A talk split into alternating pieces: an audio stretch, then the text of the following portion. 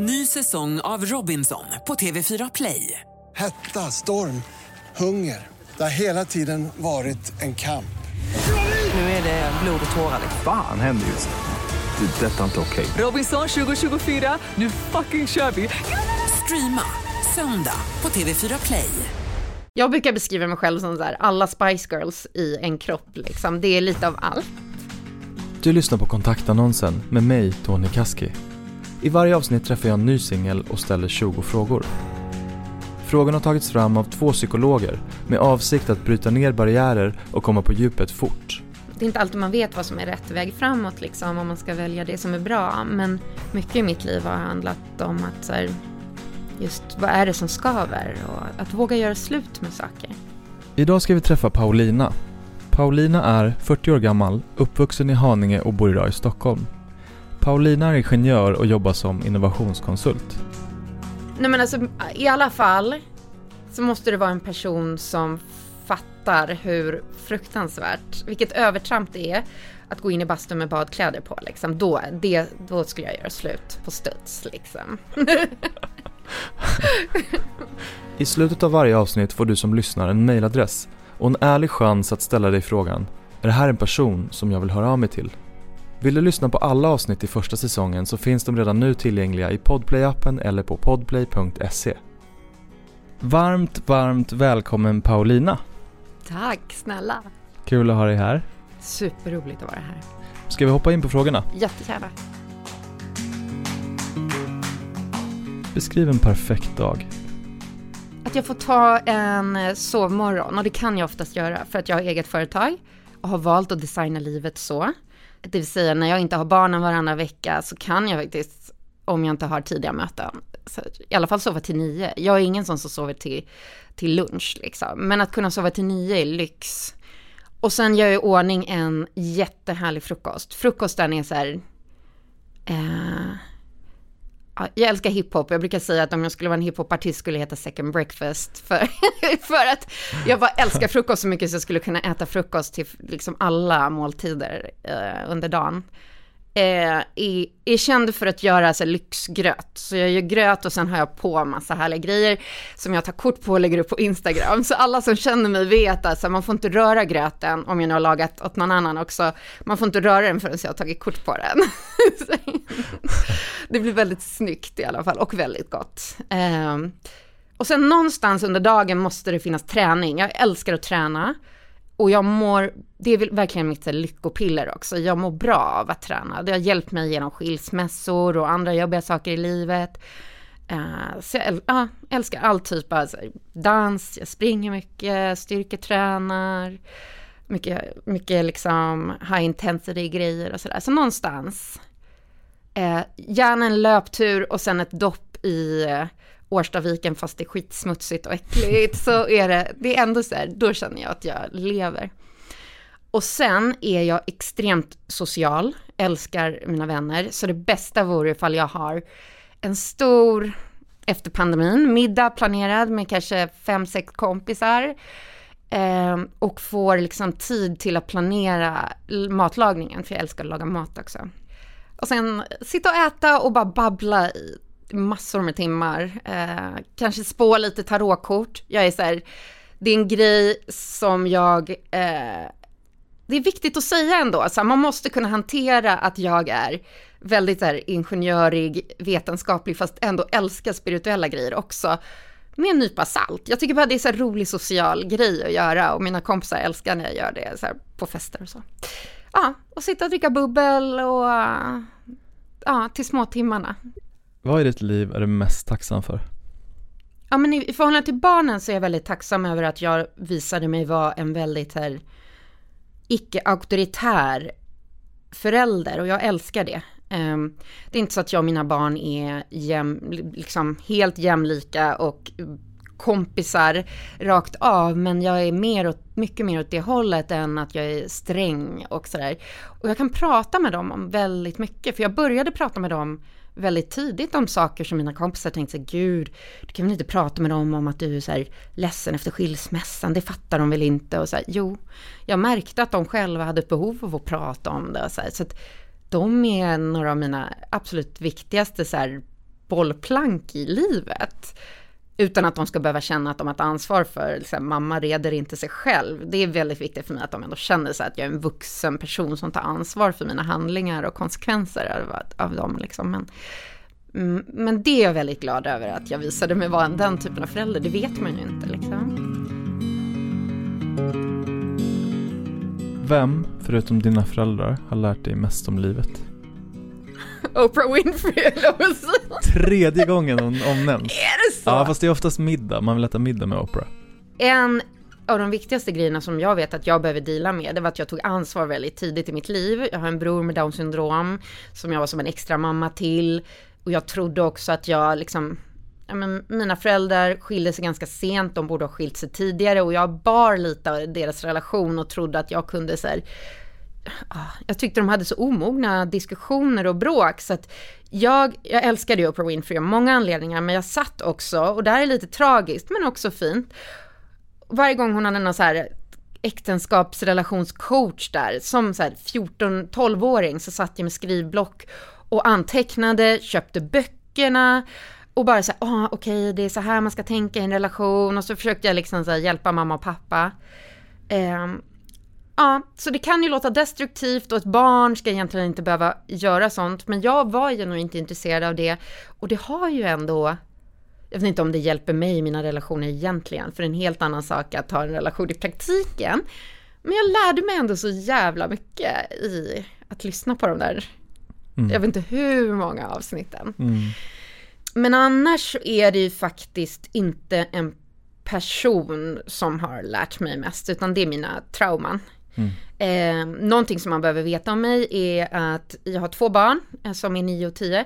För fyra år sedan så var jag gravid en tredje gång eh, med en graviditet som jag trodde var normal till vecka 15-16 då det visade sig inte vara så utan det var ett eh, kromosomfel som som var så gravt att, att det här liksom barnet inte skulle kunna leva eh, efter förlossningen. Och jag fick göra en sen abort, alltså föda ut barnet i vecka 18. Eh, och det här är ju Eh, apropå kriser och det vi går igenom nu så lärde det mig såklart vad djupsorg är för någonting. Men det gjorde också mig till en så mycket rikare människa. Det låter jättecheesy. Men innan dess så hade jag, det, för mig var det verkligen som en, en, andra chans. Som om jag hade dött och fått en chans att blivit räddad tillbaka till livet igen. Liksom. Jag vaknade med en helt annan närvaro ur detta, liksom, när jag väl kom ur den värsta sorgen. Hade jätteproblem med att njuta av, så här, liv, njuta av de små stunderna innan. Och nu är det fortfarande så här, fyra år senare så en helt annan kärlek till detaljerna, till livet, eh, ja, allt det som är viktigt på något vis. Det där gjorde någonting med mig. Det, det gör att jag så här, lite tyvärr svårt att förhålla mig till människor som inte har varit med om någonting. Man mm. märker att de är förlåt, men, men en del människor är lite för grunda för att i alla fall jag ska känna att jag har ett utbyte med dem. Det ger så otroligt mycket att ha djupa samtal och jag går gärna in i det ganska snart liksom. Har du något motto eller favoritcitat? Yes. Trust the timing of your life. Det här låter så jävla flummigt och töntigt och jag är inte alls, alltså nu låter det som att jag är en sån här som har typ citat över sängen, så här någon tavla eller målat på väggen liksom i sirlig sådär, nej. Eh, men allt som jag har gått igenom har lärt mig att, det här är inte att jag tror att det finns, att liksom jag, ja, jag är inte determinist eller tror inte att det är någon sån här gud som, som bestämmer vad som ska hända när. Men jag tror däremot att man verkligen så här, ska ha visst tålamod med att man behöver gå igenom vissa saker och lära sig vissa saker, uppleva saker innan man är redo för nya steg i olika riktningar. Liksom. Det känner jag verkligen så här, aha, ja. Och om någonting så har jag verkligen landat i en så här, tillit och trygghet bara så här i att behöver inte pusha saker. Så var det i och för sig inte alls de första åren efter skilsmässan. Gud vad jag försökte pusha saker till att hända liksom all over the place. Men nu har jag landat i, framförallt under det här året, när man inte på samma sätt har kunnat dejta heller, så har jag bara sagt nej, vet du.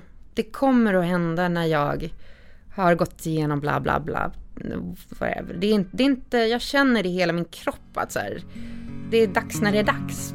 Och, och, och med mycket annat också.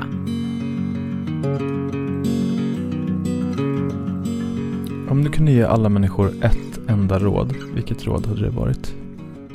Att ibland är det lättare att göra slut med eller ta bort det som man märker reducerar energi eller får en att må dåligt än att här, välja glädjen, typ.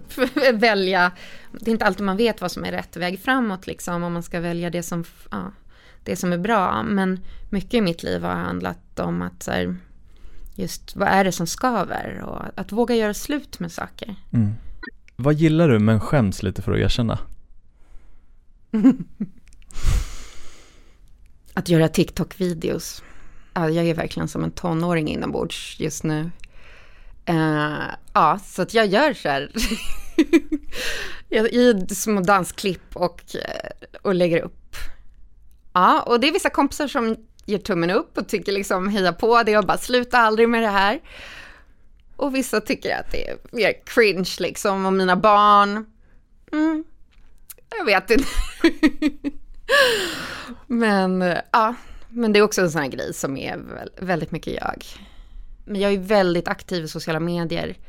Jag delar väldigt mycket i sociala medier. Och ska man leva med mig så måste man, man måste leva med det också. Jag respekterar verkligen så här andras gränser. Men jag älskar att framförallt prata om så här, jag tänker mycket, jag känner mycket, jag älskar att, att dela det till en viss gräns. Till exempel då liksom skilsmässor och sånt där. Utan att hänga ut andra så har jag pratat mer om min upplevelse, min sorg, eh, hur det är. Och det kommer så mycket fint tillbaka av det. Vad är det mest spontana du gjort i ditt liv? Förlovat mig efter tre månader. Du, får, du har inte ledde, på det nu? Ja, det, led, alltså det ledde ändå till ett äktenskap som varade i elva år, så att jag menar det, ja. Jag är nog sån att jag känner väldigt snabbt när någonting är bra och rätt. Ehm, men jag känner också väldigt snabbt när det inte är, är rätt. Vad har tagit dig längst tid att komma på? Att jag inte känner för någonting eller inte tycker att någonting känns rätt eller eh, är gott nog, räknas. Det, det, liksom, det har tyngd nog som argument. Eh, fattar du hur jag menar? Mm. Jag har liksom inte tyckt att det, jag skäms och inte tyckt att det räknas och kommit på, konstruerat andra argument för att det väger tyngre och så här, men, men tyckt liksom att här, min, min åsikt räknas inte och jag har känt mig smutsig om jag har prioriterat mig själv. Eh, men har nu landat i så här, ja, helt plötsligt, återigen, jag vet inte om det är för att jag har fyllt 40 och känner att så här, jag är värd en viss liksom, grundnivå, en viss decency liksom, eller en viss standard i livet, i, i, allt liksom. Jag vet faktiskt inte vad som har gjort det lättare för mig att bara säga nej, jag känner inte för det. Och jag ska inte behöva dåligt samvete för det liksom. Fyll i den här meningen. Jag önskar att jag hade någon att dela mm -hmm, med. En sommarstuga i eh, östra Finland. Den var specifik. Den är väldigt specifik. I Karelen? Mm, I Karelen. När jag liksom föreställer mig min framtida relation så ser jag faktiskt Ja, jag vet inte om det är att den relationen kommer hända när jag är lite äldre, om många år säkert, troligt. Eh, eller om det bara är att jag alltid har romantiserat liksom mogen eh, gammal kärlek på något vis. Men jag ser framför mig så här dela, du vet, en avlägsen stuga med någon. Enkel stuga vid en sjö med en egen vedeldad bastu och ta nakendopp liksom tillsammans. Jag tror verkligen par som nakenbadar ihop stay together. det tror jag också. Ah. Okej, okay, dealbreaker. Måste han älska att basta? Nej men fy fan vad svårt. ja. Ja, faktiskt. Faktiskt. Vad läskigt det känns, alltså för det känns som att det är så här, tänk om den perfekta personen lyssnar och sen faller det på det. Sen sitter han och liksom. läser Expressen i en 40-gradig bastu. Nej men alltså i alla fall så måste det vara en person som fattar hur fruktansvärt, vilket övertramp det är att gå in i bastun med badkläder på liksom. Då, det, då skulle jag göra slut på studs liksom, om det händer.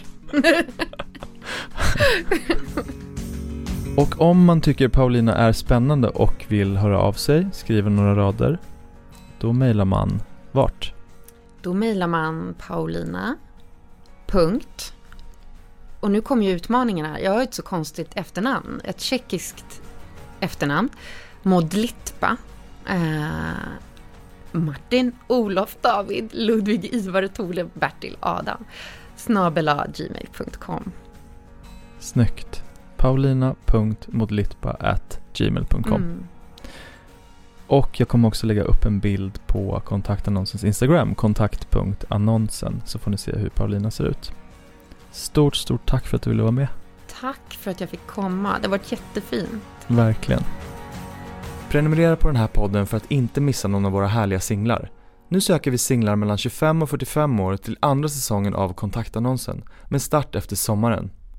Skriv några rader om dig själv och bifoga bilder eller video och skicka till tony at pankmedia.se T-O-N-I at pankmedia med C.se den här podden är producerad av Alma Shapiro och Pank Media. Ny säsong av Robinson på TV4 Play. Hetta, storm, hunger. Det har hela tiden varit en kamp. Nu är det blod och tårar. liksom. Fan händer just nu. Det. är Detta är inte okej. Robinson 2024, nu fucking kör vi! Streama söndag på TV4 Play.